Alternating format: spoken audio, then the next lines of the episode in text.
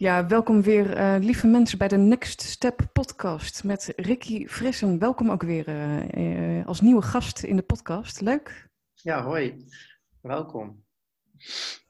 En wat zo leuk is, voorafgaand heb ik altijd met mijn gasten een kort gesprekje. En ook nu hoorde ik weer, wat is eigenlijk jouw persoonlijke verhaal over eetstoornis of eetproblematiek? Nou, binnenkort komt daar ook absoluut een podcast over. Ehm, ik zette jullie meer centraal dan wellicht mezelf dus zo kan het ook gaan. Maar dat kun je maar weten. Ik heb wel een andere interviews genoeg hierover gedeeld, moet ik zeggen. En in de media ook over Stichting Next Step. Maar die uh, gaat zeker binnenkort uh, komen. Leuk.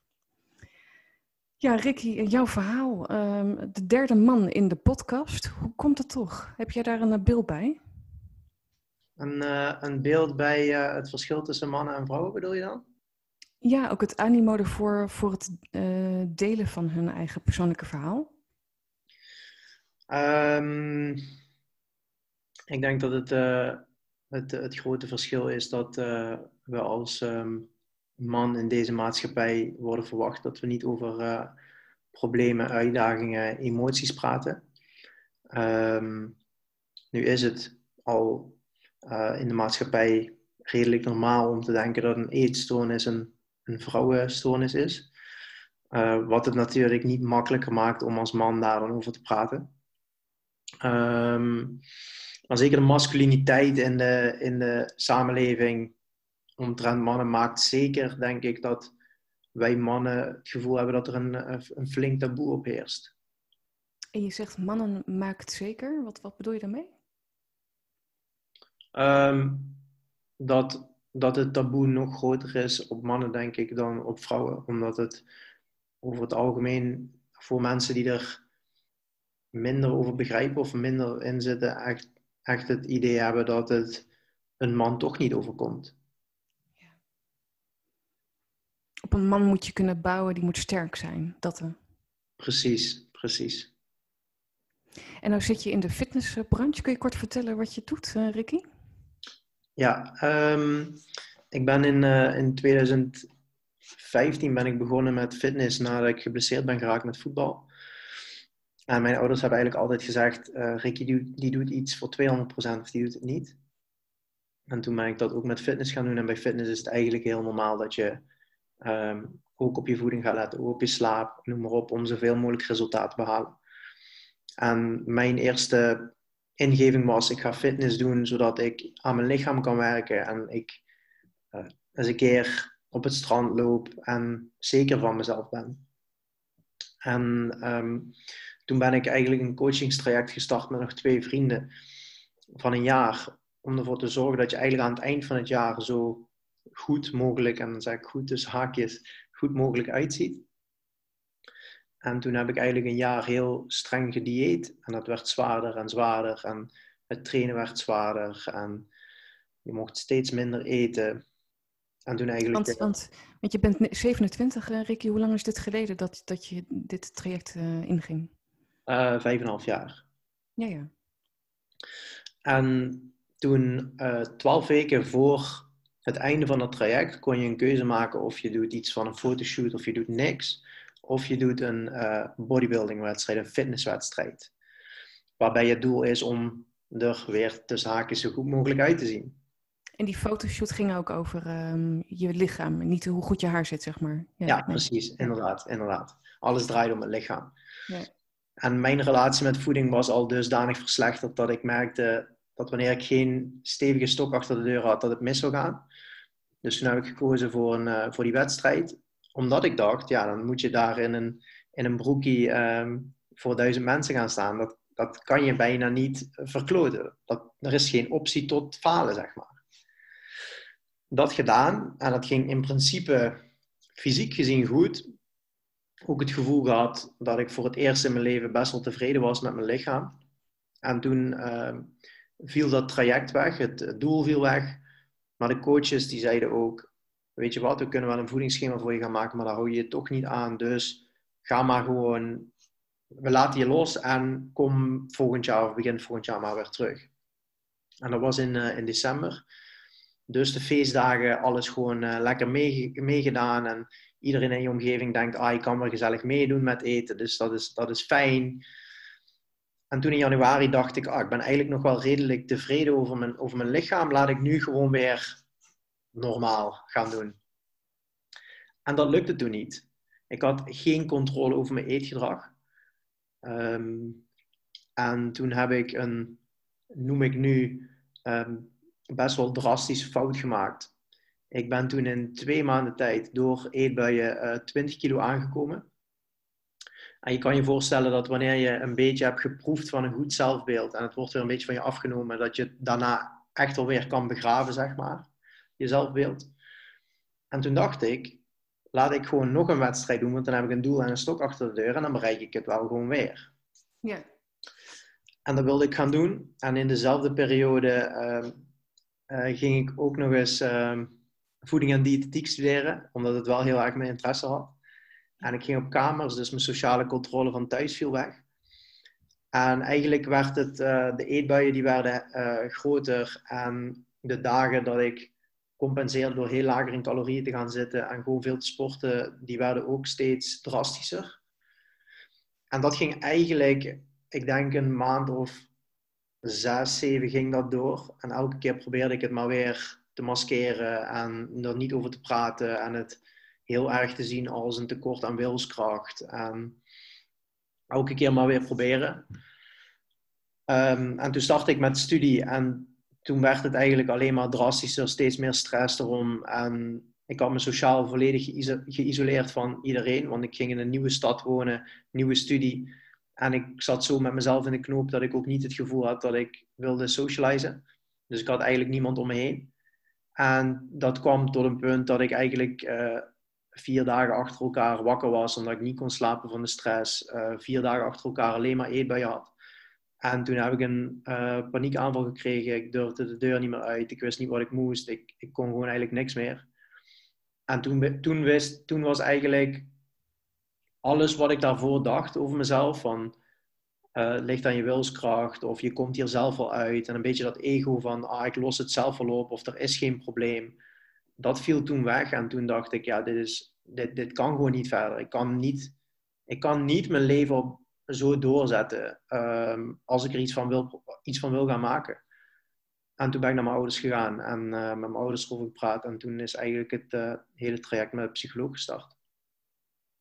En hoe oud was je toen? Toen was ik uh, eh, 21.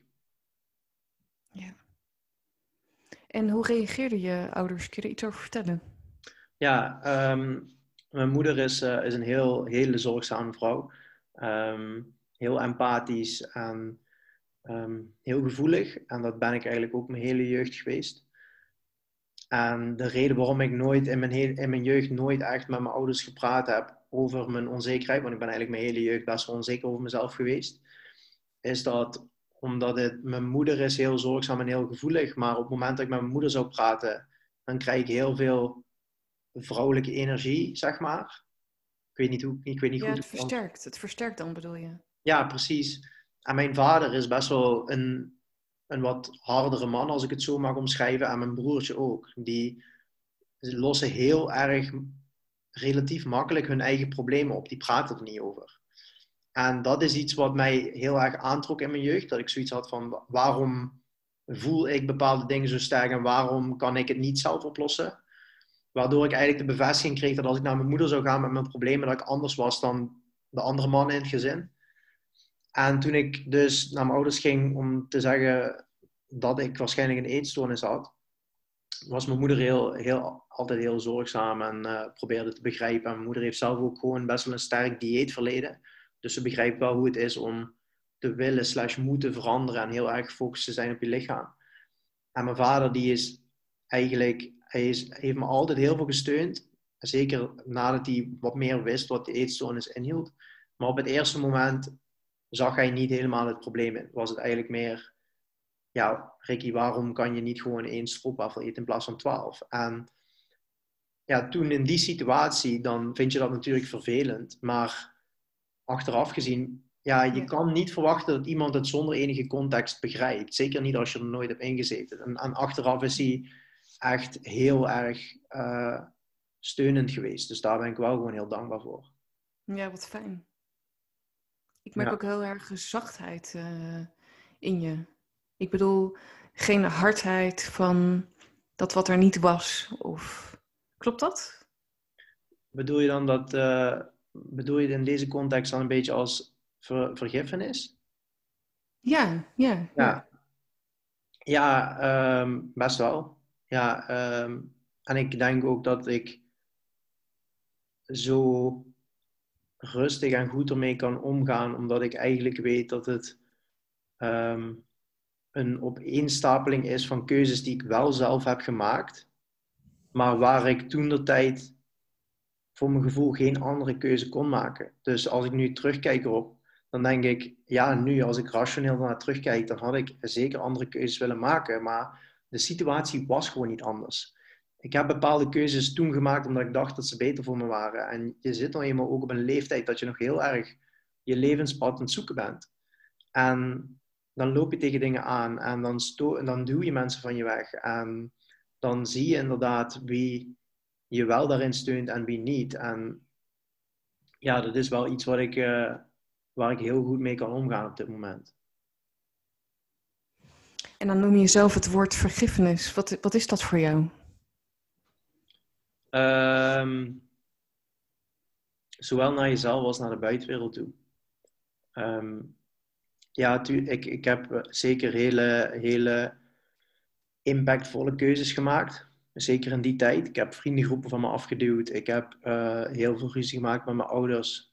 Um, die eigenlijk kwamen door heel veel frustratie in mezelf, om mezelf, die ik niet wilde uiten en daardoor maar het afreageerde op mijn omgeving.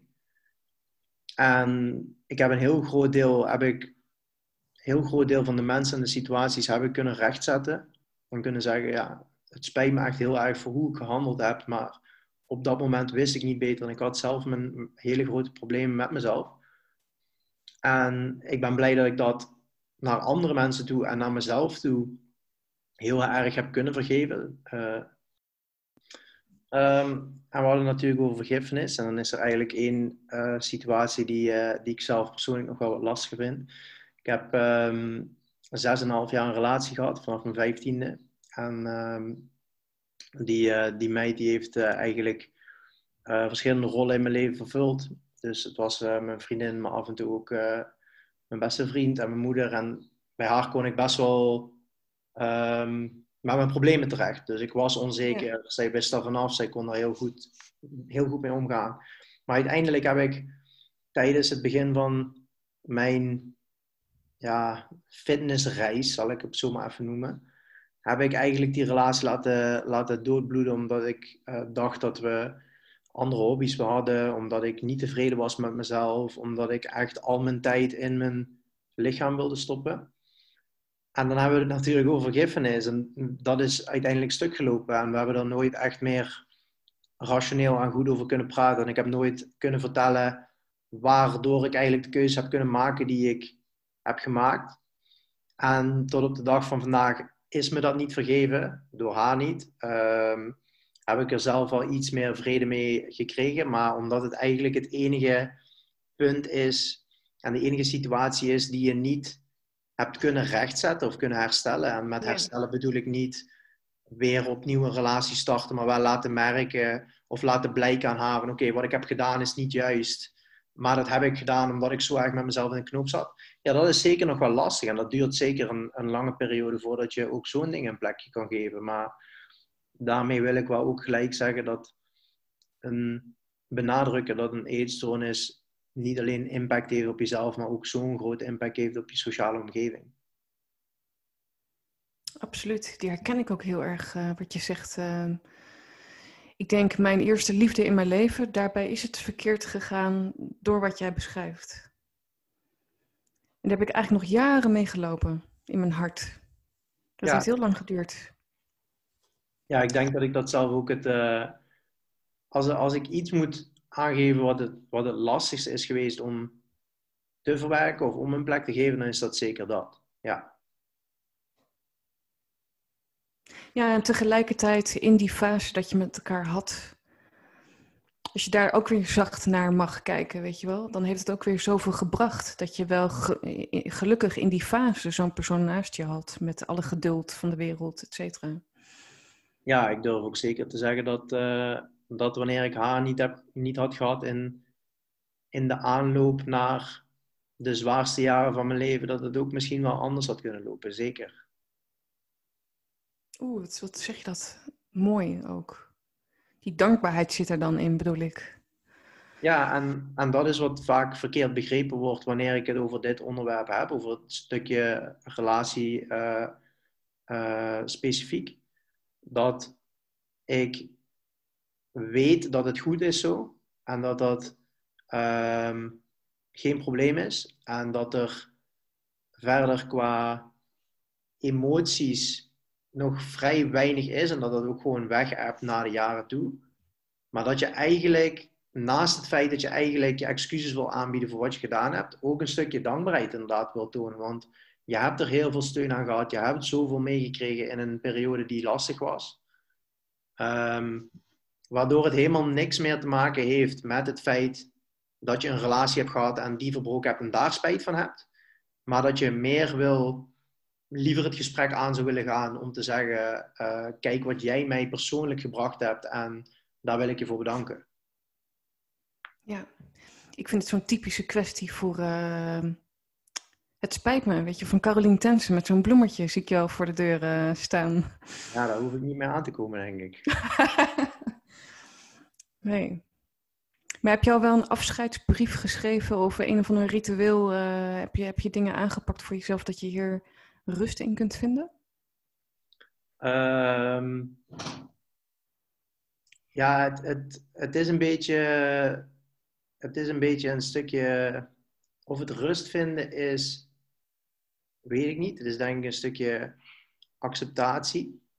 En wanneer ik het over heb, vergelijk ik het eigenlijk een beetje met rouw. Want mijn, mijn situatie is zo: dat is uh, stuk gelopen, uh, eh, 100% mijn fout, dat durf ik ook gewoon met, met 200% te zeggen. Um, vervolgens, dat is stuk gelopen, vervolgens hebben we er nooit echt goed over kunnen praten. Heeft zij gezegd, weet je wat Ricky, ik hoef je niet meer te spreken, uh, laat me met rust. Uh, we gaan allebei uh, ons leven vervolgen zoals we dat zelf doen. En vervolgens heb ik eigenlijk de eetstoornis gekregen, of vervolgens heb ik eigenlijk de bevestiging gekregen van Ricky, je, je hebt echt dusdanige problemen met eten. En toen is eigenlijk, heeft eigenlijk de hele focus heeft gelegen op mezelf. Mezelf verbeteren, op meer houden van mezelf, op dankbaar zijn voor de dingen die je wel hebt, en noem maar op. En dan is eigenlijk het hele, de hele uitdaging van de situatie is dat je nooit, nooit de rationele versie van jezelf hebt kunnen uiten naar die persoon. Um, of nooit, nooit er daarnaar hebt kunnen kijken zonder, zonder de, de emotionele e-, eetstoorniskant. Op het moment dat die wegvalt en dat is opgelost, dan kan je eigenlijk veel nuchterder naar de situatie kijken. En dan kan je veel beter zien welke keuzes heb je, je hebt gemaakt en welke keuzes dan eigenlijk fout waren. Of ja, ik noem ze even in dit geval fout. En dan is het dan, op het moment dat je zo iemand dan, die zo belangrijk voor je was, die vijf jaar niet hebt gesproken, dan voelt dat ergens als een stukje van rouw. Uh, omdat je eigenlijk na het herstel er ook pas achter komt wat je hebt gemist of hoe je dat hebt laten lopen. Um, en ik denk dat dat ook gewoon een stukje acceptatie is. En als ik ga kijken naar de situatie, dan, is, dan, dan zitten we momenteel ook in de situatie dat ik haar niet zomaar kan spreken. Ik kan ook niet zomaar een brief naar haar sturen. Dat, om niet dieper op de situatie in te gaan, dat kan gewoon niet. Ehm, maar voor mezelf is het wel een soort van verantwoordelijkheid nemen over mezelf en over mijn acties. En zeggen, ja Ricky, jij hebt het zover laten komen. Jij hebt dit veroorzaakt. En als zij dan niet te woord, jou niet te woord wil staan voor, om je te vergeven of om het erover te praten, dan, is dat, dan moet je dat respecteren en dan is dat haar ding. Want uiteindelijk heb jij de hele situatie zo veroorzaakt. En dat is denk ik een stukje acceptatie. En dat is iets wat je ook door de jaren heen moet leren. Ja, dat zeg je prachtig. En uh, het, het, klopt ook. Uh, ik weet dan toevallig uit een stukje wetenschappelijk onderzoek, dat acceptatie ehm, ook bij veerkracht, veerkrachtig kunnen zijn, is acceptatie van een situatie het, de key, zeg maar. En na acceptatie leidt het tot meer rust. Berusting wordt dan ook gezegd. Ja. ja. Dan... Er zit dan nog een fase voor, voor die rust van het accepteren dat het is. Ja. En ik denk dat, ik denk dat dat met alles in het leven is. Of, het nou, of we het nou hebben over het topic eten of relaties of wat dan ook. Acceptatie is altijd de basis van verandering. Ja, bij rouw en verandering, bij allebei. Ja, zeker. Je doorloopt altijd een soort van dezelfde uh, fases. Ja. ja. En als je dan kijkt, um, hoe gaat het vandaag de dag met je? Um, goed, zeker. Uh, ik denk dat, uh, dat we allemaal wel tot een bepaalde hoogte natuurlijk beperkt worden door, uh, door de maatregelen. Um, dan heb ik het echt over op dit moment. Maar als ik ga kijken naar hoe gaat het met me ten opzichte van uh, mijn eetstoornisperiode, ja, heel goed. Ik uh, heb, ben nu uh, in de situatie dat ik andere mensen daarmee mag helpen. Ik ben onlangs afgestudeerd als diëtist. En op dit moment coach ik ehm, heel wat mensen met verstoord eetgedrag om ervoor te zorgen dat het zich uiteindelijk niet ontwikkelt tot een eetstoornis. Dus ik heb een, ik heb een heel mooi beroep. Um, ik heb een, uh, een prachtige vriendin, ik heb een prachtige baan, ik heb een hondje. Alles gaat eigenlijk. Uh, oh, Wat fijn. Ja. Ik doe altijd de drie uh, W's: woon, werk, wederhelft. En als het op al die drie facetten in, in de basis lekker staat, dan, dan gedijen we er ook goed bij. Um, zit eentje te schommelen van die drie W's, dan worden we ook minder stabiel als mens zitten we nu in de lockdown van de corona. Um, en je plaatste een, story. Oh, ik merk weer mijn internet. Ik weet niet of het eruit eh, knalt of niet. Maar goed, dan uh, komt het weer goed. Um, dat je vertelde dat uh, het aantal depressieve mensen wel toeneemt in deze tijd. Merk je zelf toch ook wel dat het mentaal wel iets meer doet? Of hoe gedij jij nu vandaag de dag? Um, ik zou mezelf heel erg omschrijven als een introvert. Dus ik merk dat ik um, niet heel veel sociaal contact nodig heb om uh, dat aspect in het leven in ieder geval lekker te laten lopen. Ik merk wel dat omdat ik vanuit thuis werk en alles online doe, wordt wel heel veel van de dag wordt werk.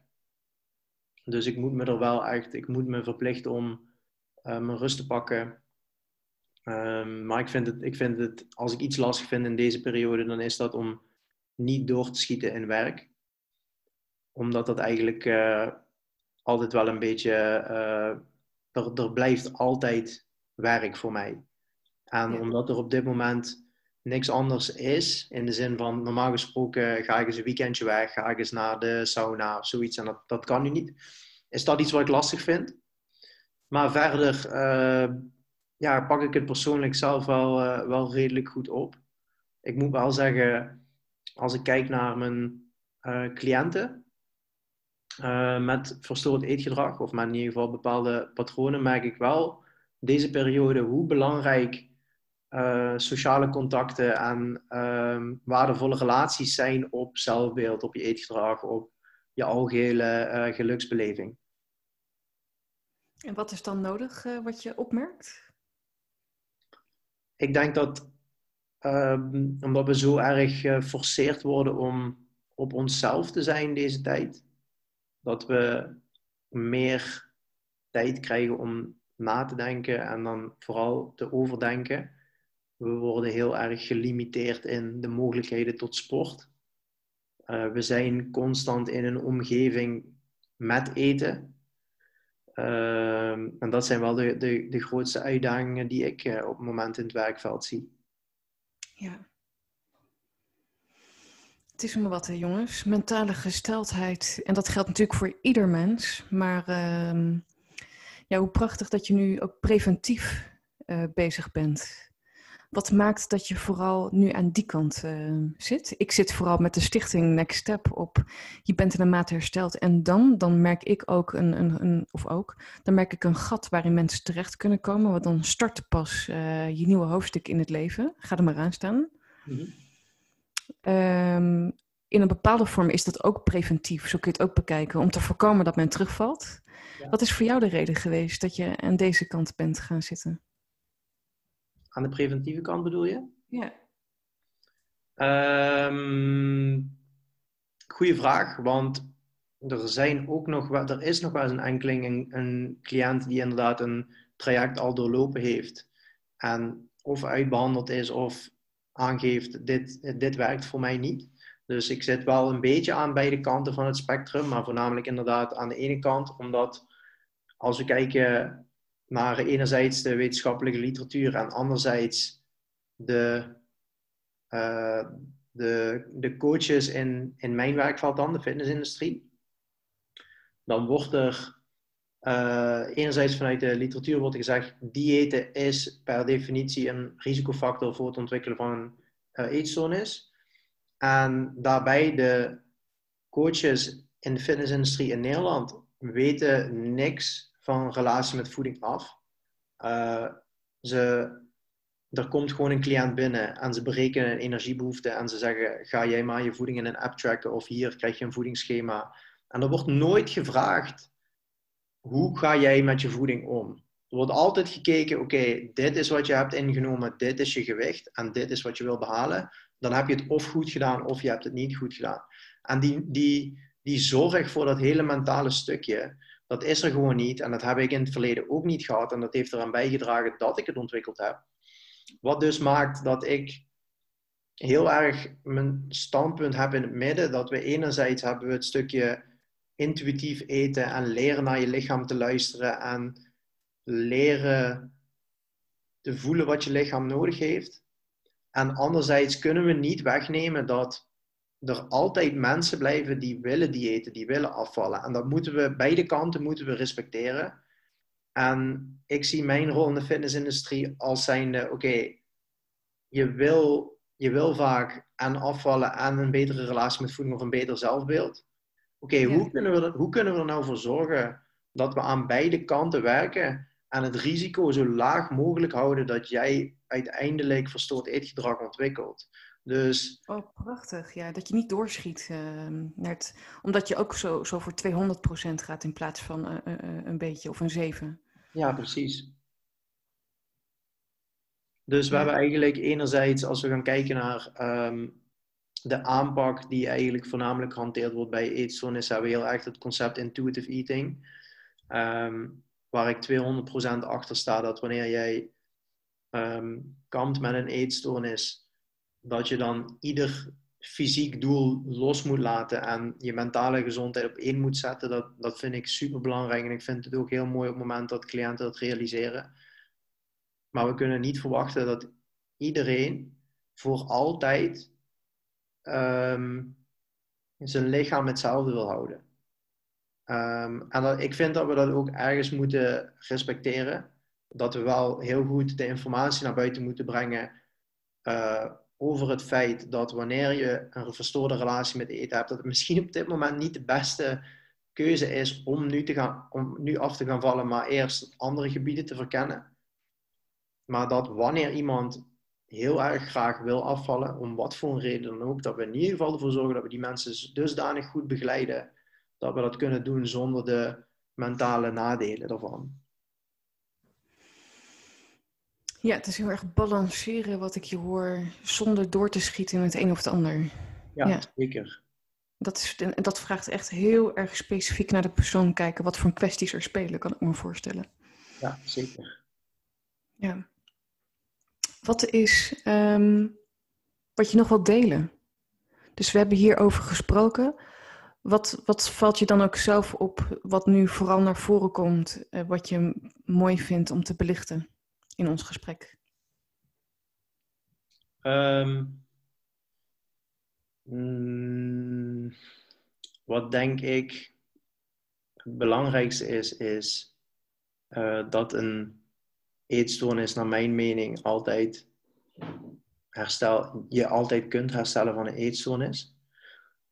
En dat naar mijn mening het echte traject van herstel komt na hetgeen wat vaak wordt gezien als het herstel. ik wijk een beetje af van het gesprek dat we tot nu toe hebben gehad, maar ik, er zijn wel een paar punten die ik wil meegeven. Dat is eigenlijk dat uh, je mentale gezondheid is voor mij in ieder geval een van de belangrijkste dingen die er, die er is in het leven. En dat we vaak denken, en dat hoor ik vaak nog terug vanuit de praktijk, dat wanneer we naar een psycholoog gaan, en dat, dat, ga ik, dat bekrachtig ik zeker. En daarin wordt, worden zeker mooie stappen gemaakt, maar ik denk dat de mooiste stappen worden gemaakt in het, in het traject daarna. Um, en dat, dat er, wat ik wil meegeven is dat het echt, dat je volledig kan herstellen van een eetstoornis. En het belangrijkste ervan vind ik misschien wel het gevoel ook hebben dat je nooit meer terugvalt. En dat is iets wat ik heel vaak meekrijg, dat mensen niet per se de, de hoop verliezen, maar niet het gevoel hebben dat ze ooit dat kunnen bereiken. Maar dat vind ik... Als ik uh, ja. Ja, en als ik dan jou hoor, hè, want je vult aan inderdaad op hetgeen wat we hebben besproken, en het is tegelijkertijd het gevolg van, van wat we bespraken. Nou ja, anyway. Um, wat, um, wat, als je bullet points mag noemen, mm wat heeft bijgedragen om mentaal lekker te staan voor jezelf, om die balans te hebben gevonden? Is er een specifiek boek, documentaire, Tony Robbins, uh, iets wat jou maximaal heeft geïnspireerd, wat je wilt delen? Um, geen, geen boek op zich. Um, wat mij heel erg heeft geïnspireerd, en dit bedoel ik echt absoluut niet vanuit commercieel oogpunt. Um, maar ik heb eigenlijk op het moment dat ik besefte dat ik aan het eind van mijn herstel was, heb ik gezegd: ik ga over mijn ervaringen een boek schrijven. En ik ben nu in de laatste fase daarvan. Ik ga binnenkort naar de designer. En de, de, de drive van binnen om te voelen, ik wil volledig herstellen, om andere mensen ook te kunnen laten zien dat er hoop is op volledig herstel. Dat is voor mij een hele grote drijfveer geweest. En uh, voor mij was het het stukje herstel, de kwartjes die bij mij vielen die waren heel erg gericht op identiteit en op zelfbeeld. En voor mij was het belangrijkste, jij bent niet je lichaam. Dat, dat was voor mij een hele grote impact, dat ik ben gaan kijken naar wat voor waarde lever ik in de wereld. Los van mij als fysiek persoon. Ehm, ik probeer een goede zoon te zijn, ik probeer een goede coach te zijn, ik probeer allemaal rollen in mijn leven te vervullen wat maakt dat ik nu niet meer in de band ben van mijn lichaam. Ik kan in de spiegel kijken zonder er iets nadrukkelijks van te vinden, omdat ik mezelf een veel fijner persoon vind. En dat is iets wat ik ten eerste iedereen gun, maar ook iedereen wil meegeven, dat jij zoveel meer bent dan het fysiek. Uh, dat vind ik super belangrijk. Dus wat ik hoor is hoop, identiteit en zelfbeeld, wat je hierin uh, bespreekt. Ja. Haal je hoop op in jezelf? Of wat helpt jou daarbij om hoop te hebben, te houden? Um, ik denk dat er, voor mij is er nu niet meer zoiets als hoop, omdat ik 200% zeker weet dat ik er echt nooit meer in zal terugvallen, omdat ik een totaal andere identiteit ontwikkeld heb. Dus ik was toen de tijd heel erg die jongen die aan fitness deed en die op zijn voeding lette, die dus goed uit moest zien. En alles in mijn leven was uh, gefocust op die identiteit.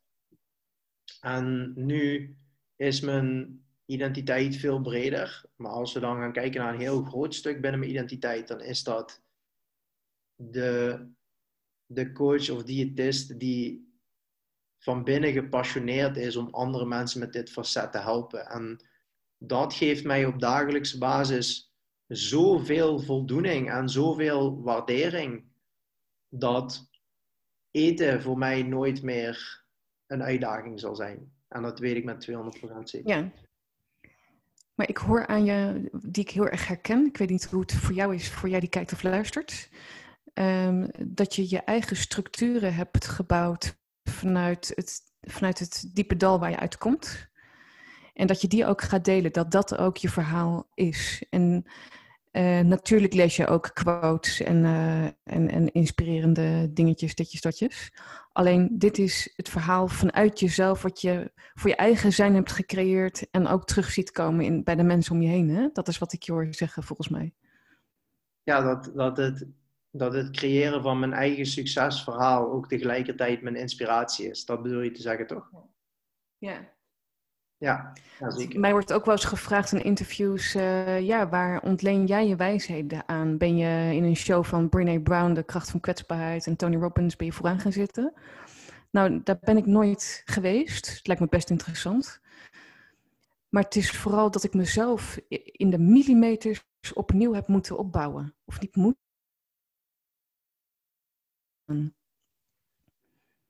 Uh, sorry, zou je vraag kunnen herhalen? Die viel je even weg. Ja, ik stelde geen vraag, maar de verbinding was even wat slechter.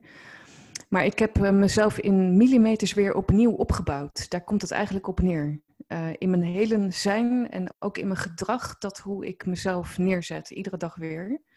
Is dat voor jou ook geweest? Ja, zeker. Ja. Ik denk dat op het moment dat je die identiteit los kan laten, in mijn geval dus dat dat, dat hele erge uh, fysieke fitness uh, gerelateerde, en je herstelt, je bent herstellende of je herstelt van een eetstoornis, dan stond ik in ieder geval voor mijn gevoel ineens een beetje blanco in de wereld. Je moet weer een beetje gaan uitzoeken van ja, wie ben je en waar sta je voor? En dat inderdaad, je gaat opbouwen voor jezelf. Natuurlijk, je neemt mee wat je hebt, wat je hebt meegemaakt, natuurlijk. En dat maakt je ook weer een nieuw persoon. Maar je bouwt wel weer helemaal opnieuw op. En je gaat eigenlijk heel observerend kijken naar wat je al die andere jaren gedaan hebt. En voor je gevoel sla je een hele nieuwe bladzijde of, of zelfs een heel nieuw boek open. En dan ga je eigenlijk een soort van designen hoe je je leven eigenlijk uit zou willen zien. Dus je, je hebt je sociale contacten, nou, die heb je eigenlijk laten verwateren. Oké, hoe zou je dat meenemen om nu weer waardevolle relaties op te bouwen? Hoe bouw je je relatie met voeding vanuit hier weer op? Um, sport heb je altijd gedaan om calorieën te verbranden. Oké, waarom sport je nu? Dus je bouwt inderdaad aan een hele nieuwe jij. En tegelijkertijd is het voor mij super waardevol dat ik, wanneer ik tegenslagen heb, denk ik: oké, maar ik heb ooit aan de grond gezeten. Dus dit overleef ik ook wel weer. Ja, zeker. Ja. Oh, die herken ik zo ook. Zal dat voor iedereen zo zijn dat je jezelf weer op een, in een bepaalde mate opnieuw moet opbouwen? Is dat jij en ik met die overeenkomst? Of is het een gedeelde, een gedeelte iets met, met iedereen om ons heen die dit ook kennen? Ik denk dat wanneer eten zo een groot deel van je leven is, dat je het ook kan zien als een partner die bijvoorbeeld wegvalt. Dan heb je een soort van gat in je leven. En dat, dat, dat wil je eigenlijk opvullen met iets dat, dat waardevol is, of dat iets bijdraagt aan je leven in de toekomst. En of dat nou een partner of iemand of iets is, in dit geval eten, er valt iets weg op het moment dat jij herstelt van je eetstoornis. Dus ik denk wel persoonlijk dat, er, dat je altijd op zijn minst een deel van je leven moet gaan herontdekken, zeker. Ja, en wat ook weer zo mooi is wat je zegt, waar we het eerder over hadden, die vergiffenis en uh, het rouwen en de verandering. Je komt eigenlijk in een transformatieproces van je, van je zijn terecht. Ja. Ja. Nou ja, het is allemaal wat. Volgens mij kunnen we nog uren doorpraten. Dat weet ik wel zeker. Ja, mooi hè? Um, maar ik wil toch gaan afronden, want, want vind je niet? Ik denk dat we wel de kern hebben besproken van, jou, van jouw verhaal, hè? Ja, zeker van uh, de oorzaken die daartoe leiden, waar je nu staat, hoe je je verder ontwikkelt. Is daar nog iets voor jou? Um, misschien twee dingen die ik nog aan mensen zou willen meegeven. Is um, enerzijds bewustzijn van wat je denkt dat de maatschappij van je verwacht. Dus als we gaan kijken naar wat draagt bij aan een eetstoornis, dan is het eigenlijk dat vrouwen al heel snel worden geconfronteerd met hele dunne Disney-prinsessen en mannen eigenlijk met superhelden die super gespierd zijn. En in de fitnessindustrie is dat eigenlijk, naar mijn mening, nog een tikkeltje heftiger. Omdat je gewoon heel erg gefocust bent op uh, de gespierdheid, op het vetpercentage, noem maar op. Ehm, en daarmee wil ik eigenlijk zeggen dat als er iemand is die zich, iemand die luistert, die zich hierin herkent, Ehm, en toevallig ook aan fitness doet of in de fitnessindustrie zit, dat inderdaad de drempel waarschijnlijk een stukje hoger is om voor je gevoel om erover te praten. Maar dat dat voor mij het meest waardevolle is geweest wat ik ooit heb gedaan, erover te praten. Ehm, en anderzijds wilde ik nog zeggen, een groot deel van mijn herstel is, en, en dus ook het feit dat ik nooit meer terugval, is geweest dat ik, of en in dit geval dus met mijn eigen verhaal andere mensen kon helpen. Maar wat ik denk dat essentieel is, is waarde te kunnen leveren en de waardering krijgen van andere mensen. Dus ik heb ook een tijdje heb ik vrijwilligerswerk gedaan. Daar kreeg ik ook een supergoed gevoel van. Dus ik denk dat dat ook een essentieel stuk van herstel is, maar sowieso ook een essentieel stuk in het leven in het algemeen. Wanneer je je focust op heel erg op het geven en klaarstaan voor andere mensen en ervoor zorgen dat je andere mensen die jou dicht bij het hart staan heel blij kan helpen, heel blij en gelukkig te worden, dan zul je daar altijd iets voor terugkrijgen. Ja, ik denk ook dat je er zelf van groeit en dat je zelfvertrouwen ook versterkt. Um, wat ik daar zelf, als ik daarop mag aanvullen, heb uh, ontdekt, is um, want dan ben je nog bezig om het extern op te halen. Hè? Dus, dan, dus dan voedt het je voor je eigen zijn.